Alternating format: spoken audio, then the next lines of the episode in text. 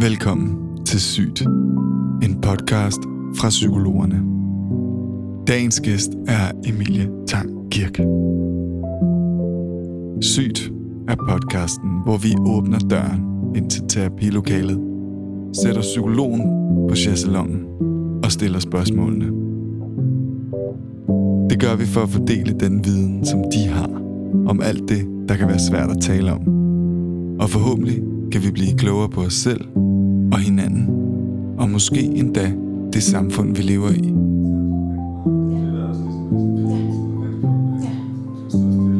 Og man kan også se det, når man jo, det, at der er stadigvæk overskrifter om det dagligt, men der begynder også at dukke alle mulige andre overskrifter op også. For de første par uger, så var det bare breaking news, breaking news, breaking news, og så var det det hele.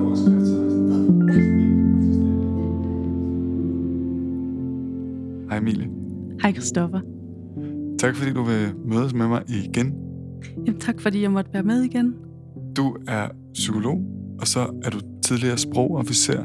Du har boet og været i Rusland, kender en del til Østeuropa og kan hjælpe os måske med at forstå lidt om, hvad vi tænker ud fra det.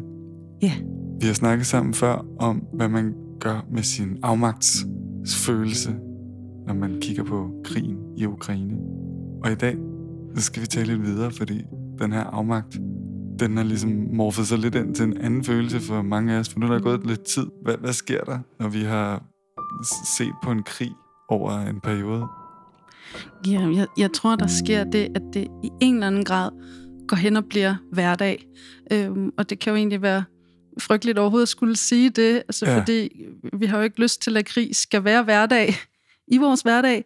Øhm, men jeg kan mærke det hos mig selv, og jeg kan høre det fra andre mennesker også, at der er gået lidt over en måned siden invasionen i Ukraine startede, og øhm, de første par uger, som vi snakkede om i podcasten sidste gang, at så bliver man meget påvirket af det, og man øh, følger hele tiden med i nyhederne, og mange laver det her, man kalder doom scrolling, altså man konstant følger med i de seneste opdateringer, og øh, ja, frygtelige nyheder, mange af dem jo desværre, Ja. øhm, og bliver så ramt af den her afmagtsfølelse, fordi der ikke rigtig er noget, vi kan stille op umiddelbart øhm, med hensyn til det, vi bliver præsenteret for.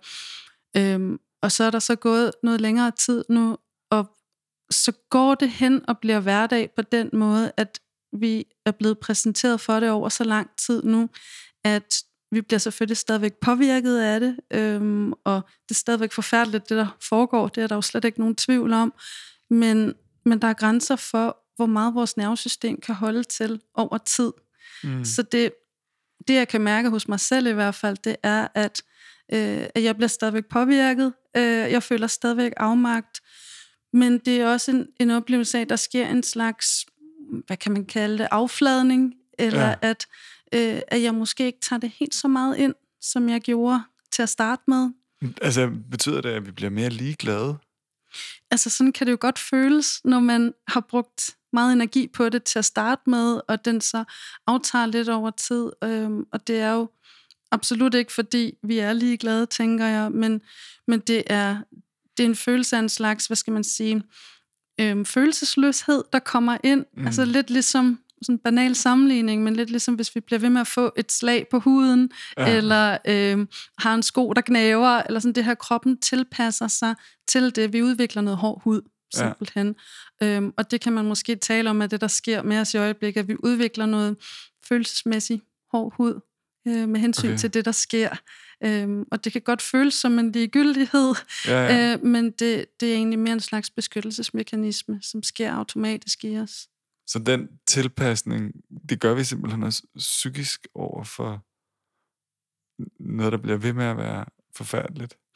Ja, øh, og, og det, det er noget, som, som sker automatisk på den måde, at altså man kan jo sige, vi er jo egentlig ikke fra naturens side beregnet til at se nyheder eller blive præsenteret for de nyheder, vi bliver udsat for i den, i den mængde, vi gør i dag. Øhm, og det er ikke for at sige, at nyheder er en dårlig opfindelse, eller vi ikke skal følge med. Nej.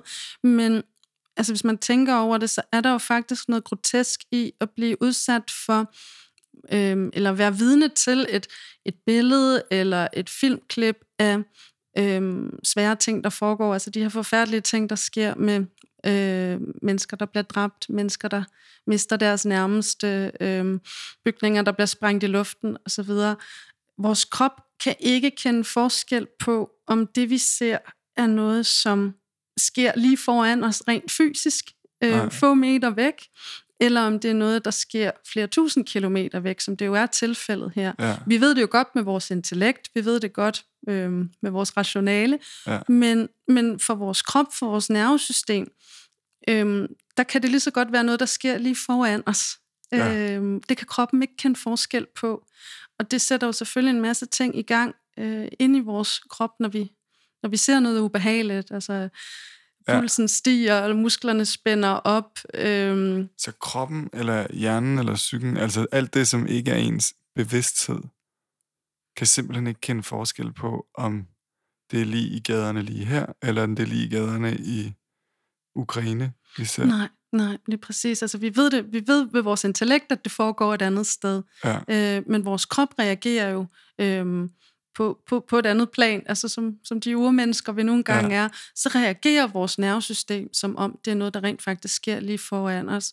Øh, og man kan sige, det er jo også der, i afmagten består rent konkret i, at vi ser nogen, der lider, øh, nogen, der er i nød, nogen, der er forfærdet, øh, og vi kan ikke hjælpe dem, for de er ikke lige foran os. Nej. De er langt væk, men alligevel meget, meget tæt på i form af billede eller, eller video. Ja.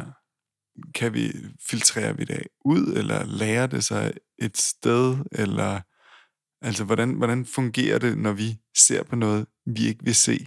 Hvor kommer det så hen? Altså man kan sige, det, det lærer sig jo stadigvæk et eller andet sted. Øh, det her med, når man taler om at have billeder på nethinden, altså Ja. så kan jeg også mærke, at hvis jeg har, hvis jeg har set noget, der var øh, tilstrækkeligt ubehageligt, eller makabert, eller øh, skræmmende, at så, så har jeg brug for at kigge væk, eller jeg har brug for at trække mig fra det, øh, men det kan stadigvæk så dukke op i min bevidsthed øh, senere hen på dagen, eller ja. når jeg skal til at sove, øh, at, at, at det alligevel lærer sig i min underbevidsthed. Ja. Øhm, så man kan sige, at følelsesløsheden beskytter os i en eller anden grad, men samtidig så, så, så kan det heller ikke helt filtrere det fra, jo, selvfølgelig. Nej. Øhm, så lidt ligesom vi snakkede om i, i podcasten sidste gang, at øh, det her med at stikke hovedet ind i nyhedsstrømmen og trække den til sig igen, Ja. det, at det gør sig selvfølgelig stadigvæk gældende. Øhm, så det, at man kan holde sig orienteret om, hvad der sker, samtidig med, at man ikke bliver fuldstændig overvældet. Øhm, fordi vi skal jo stadigvæk kunne fungere øh, som de mennesker, vi er her, hvor ja. vi er. Ikke? Og der tænker jeg også, at følelsesløsheden hjælper os til det i virkeligheden. Det kan føles som en kynisme, det kan Mm. føles som ligegyldighed, men jeg tror, man skal se det som, som en beskyttelse, en, en slags overlevelsesmekanisme, så vi, så vi kan fortsætte med at, at fungere øh, Ja. og holde os nogenlunde, øh, hvad skal man sige, afbalanceret, så vidt det nu er muligt. Efter vi snakkede sidst, hvor du nævnte et eksempel med at øh, altså, høre en helikopter og tænke, åh, oh, jeg håber, den er dansk, oplevede jeg faktisk præcis det samme. Ja. Og, og jeg tænkte, nå, det, det, det er præcis det her, Emilie, hun mente, da hun sagde, man er sådan lidt på vagt hele tiden. Ja. Og måske er det det, det sted, det lærer sig, det man tror, man Ja. prøver at filtrere fra i hvert fald. Ja. ja, altså jeg tror, man kan jo sige, det i virkeligheden højner alarmberedskabet i os. Altså, Ja. så det, det, så det på en eller anden grad også højner vores sanser, eller det, at man så hører en bestemt lyd, i det her tilfælde med helikopteren, og så kommer man med det samme til at associere det med noget andet, end man normalt ville gøre. Ja. Øhm, fordi der, da jeg kom cyklende, hvis der ikke havde været krig i Ukraine på det tidspunkt, invasionen ikke lige havde fundet sted, så ville jeg måske bare konstatere, at der var en helikopter, eller Ja. at om den skal måske øh, ind til Rigshospitalet, eller, ja, præcis. eller det er måske Søværnets, eller det er TV2 News-helikopteren, eller det hvad det nu kunne være. Ja. Øh, men det, det, vi pludselig associerer det med noget farligt. Ja. Øh, at vores, vores nervesystem bliver indstillet på øh, fare på færre i en, i en grad, som, som vi jo normalt ikke oplever. Det må påvirke os en lille smule i alt, hvad vi gør. Ja, det tænker jeg helt klart også, at det gør. Jeg oplevede i forbindelse med, at det her er blevet hverdag, og mm, det har været en virkelighed længe nu, øh, ved at øh, jagtage mig selv gennem min YouTube-algoritme, kunne jeg se, at min, mit feed var blevet en del mere aggressivt, og det er ikke noget, jeg er stolt af at indrømme, men jeg havde på et tidspunkt været nysgerrig på, hvad de her forskellige våben, der var tale om hele tiden, der blev transporteret ind, de ligesom gjorde. Og lige pludselig så var min algoritme ligesom blevet ret anderledes i, i min YouTube, og der gik lige lidt tid, før jeg havde opdaget det. Men den her følelse af at skifte fra at være meget på en måde frygt som, og måske også nogle gange ked af det, til at være mere aggressiv. Ændrer det sig af en grund? Ja, jeg tænker, der kan, der kan faktisk være det i det, at, at dels når vores nervesystem bliver aktiveret, så kan det jo gå i, det kan gå i flygt, ja. det kan gå i, i, i frys, hvor vi sådan ligesom stivner, eller det kan gå i kæmp, Altså, og det, det er måske også et udtryk for det, der sker. Det er det, du beskriver, at, at det, jo, det, det, det kan blive aktiveret på forskellige måder, på forskellige tidspunkter. At det der med, når vi, også, når vi ser aggression, øh, når vi ser våben og kampvogne og øh, jægerfly osv., så, og så kan det også øh, antænde nogle andre følelser i os, eller den der følelse ja. af at gøre klar til kamp i nervesystemet. Ja. Øhm, og det, at, at de fleste af os jo har sympati med ukrainerne i en eller anden grad, og, og jo gerne så, at den her krig øh, snart fik en ende. Øhm, og, og når man ser når man ser folk med våben, som skyder på civile, angriber civile, så, så vækker det jo også en, en meget stærk følelse af harme øh, ja. og uretfærdighed. Altså, ja. Så jeg tror, det, det, er jo også, det er også nogle følelser, vi kommer i kontakt med, måske i større grad nu end i starten, fordi der også er flere ting, vi får indsigt i. Også det, at krigen er gået ind i en anden fase, øh, og der kommer flere meldinger om civile drab, og der bliver gået specifikt efter civile mål. Øh, mm. At det jo så også i, i høj grad vækker, vækker vrede hos os, og ja. øh, frustration og øh, harme. Ja. Og der, der er jo noget, vi ikke ser. Altså, det, den her følelse af, at det flader ud, er måske også et udtryk for, at, at mediestrømmen eller medieetikken kun tillader at vise billeder af en vis styrke til, til, et, til et vis niveau. Altså, krigen må nødvendigvis se meget mere voldsom ud, end det vi ser for dem, der er der. Og der er vel også en eller anden forbindelse, som vores bevidsthed prøver at skabe mellem det, vi ikke ser, og det, som vi godt kan regne ud, må være der? Jamen, jeg tænker, der er jo, der er jo helt klart et, et, et filter på den måde, hvad, hvad bliver vi præsenteret for, hvad bliver vi ikke præsenteret for? Øhm, og så kan vi jo, vi kan jo have en idé om, hvad krig er, øh, og så er der selvfølgelig mange ting, som vi som vi ikke ser. Altså, de, der er de ting, vi, vi kan se i medierne, der er de ting, vi har været vant til at se på film, øhm, men de sådan meget kontante konsekvenser af det, bliver vi jo egentlig ikke præsenteret for i lige så høj grad. Øhm, jeg læste et interview med en, en dansk fotograf, der hedder Jan Graup forleden mm. dag, som har øh, arbejdet meget i forskellige brandpunkter. Han har vundet øh, mange priser for det også. Ja. Han er også i Ukraine i øjeblikket og har taget, øh, har taget billeder fra Kharkiv, som jeg husker det, og forskellige andre byer. Og som han siger, der er rigtig mange ting, vi ikke ser. Der er rigtig mange billeder, der ikke bliver vist. Øhm, og han, som han sagde, og det er der sådan et dilemma i, at det faktisk er vigtigt, at vi ser krigen i sin fulde gro, sådan som han også oplever den gennem sin linse. Øh, og der, der blev netop, da jeg læste det her interview i politikken, så blev der advaret mod, at nogle af de billeder, der fremgik, som han havde taget, var ret voldsomme. Og det, det var de også på den måde, man ser for eksempel en, en kvinde, der går og leder efter sin sin søn i ligehuset. Hun, hun ved, at han, øh, han er blevet væk, i hvert fald han er meldt savnet, øh, og hun går og kigger alle ligeposerne igennem, i håbet om ikke at finde ham. Ja. Øh, og så åbner hun en, en ligepose, og så er det ham.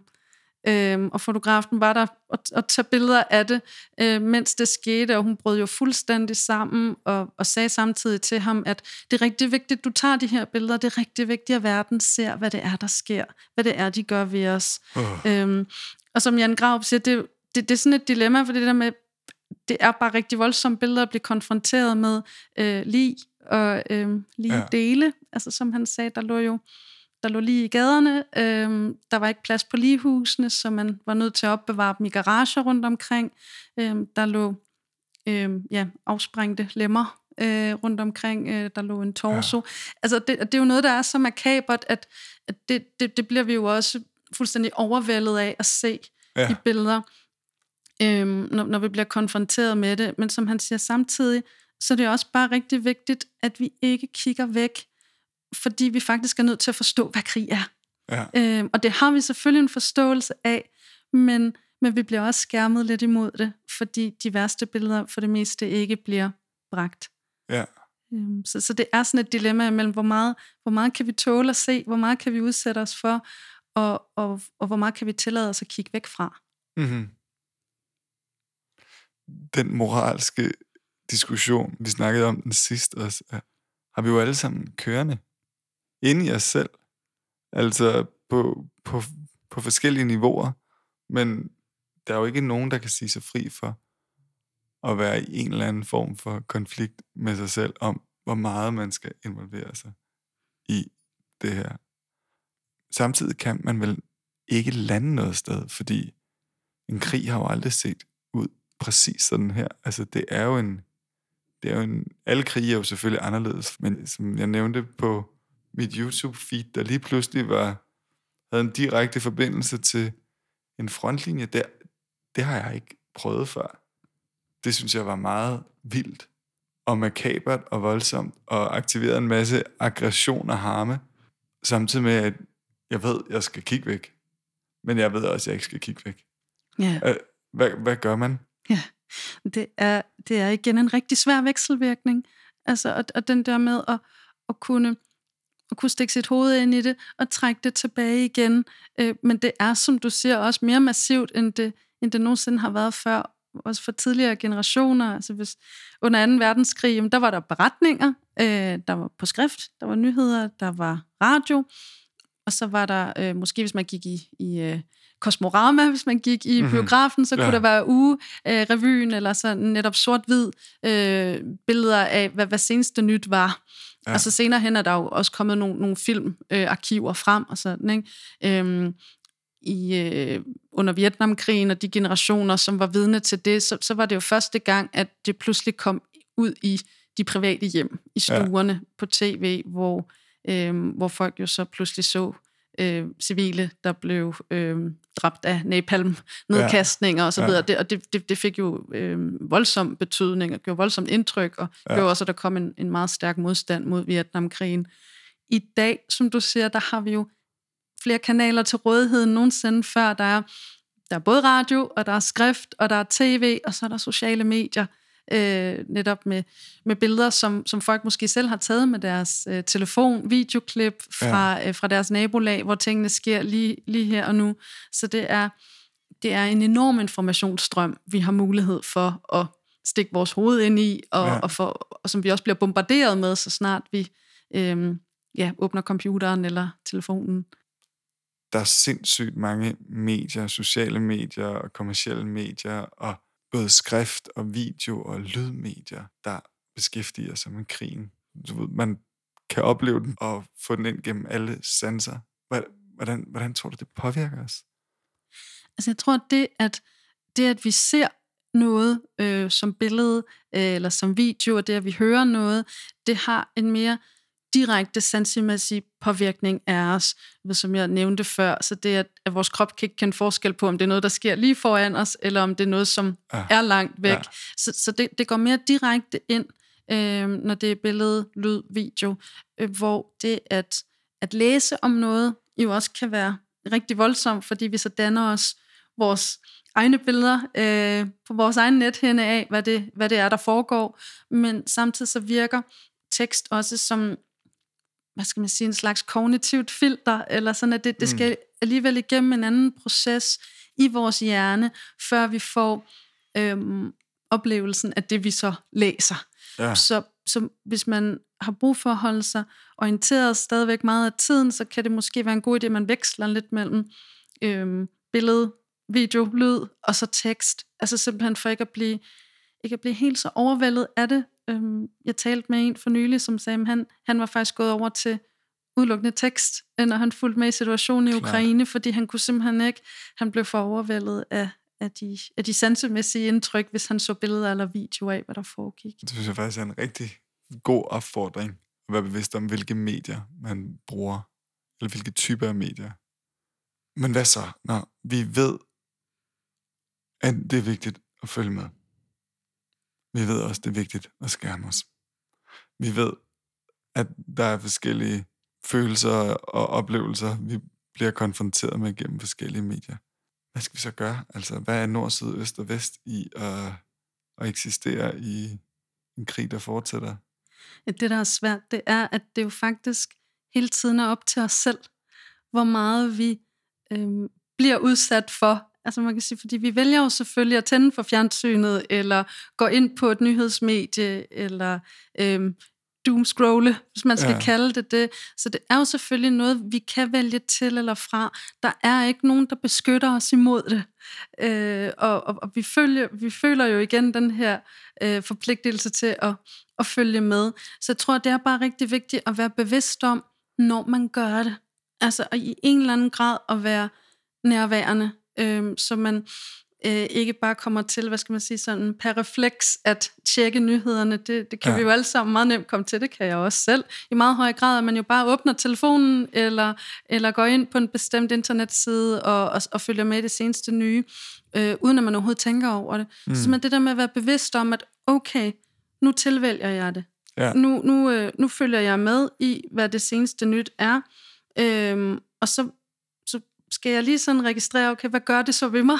lige nu, ja. at, jeg, at jeg tuner ind på det, og så kunne mærke, at okay, nu har jeg brug for at trække, trække mit fokus tilbage fra det og beskæftige mig med noget andet igen. Ja. Øh, fordi der er ikke andre end os selv, hver især, til at, at tage vare på os øh, i, i, øh, i det at navigere i, i nyhedsstrømmen. Det synes jeg er en vild god pointe. Det vil jeg i hvert fald tage med mig. Med det også, så synes jeg, at du skal have en kæmpe tak, Emilie, for at give mig nogle redskaber til ligesom at prøve at forstå lidt mere om, hvad der sker inde i os, når det her det sker. Jamen selv tak. Og det er jo faktisk også noget, der hjælper mig selv at, at tale om det her, så det, det, går, det går begge veje. Så måske endda en bonusopfordring til her at huske at tale om det. Ja, lige præcis. Tak for det, Emilie. Jamen selv tak.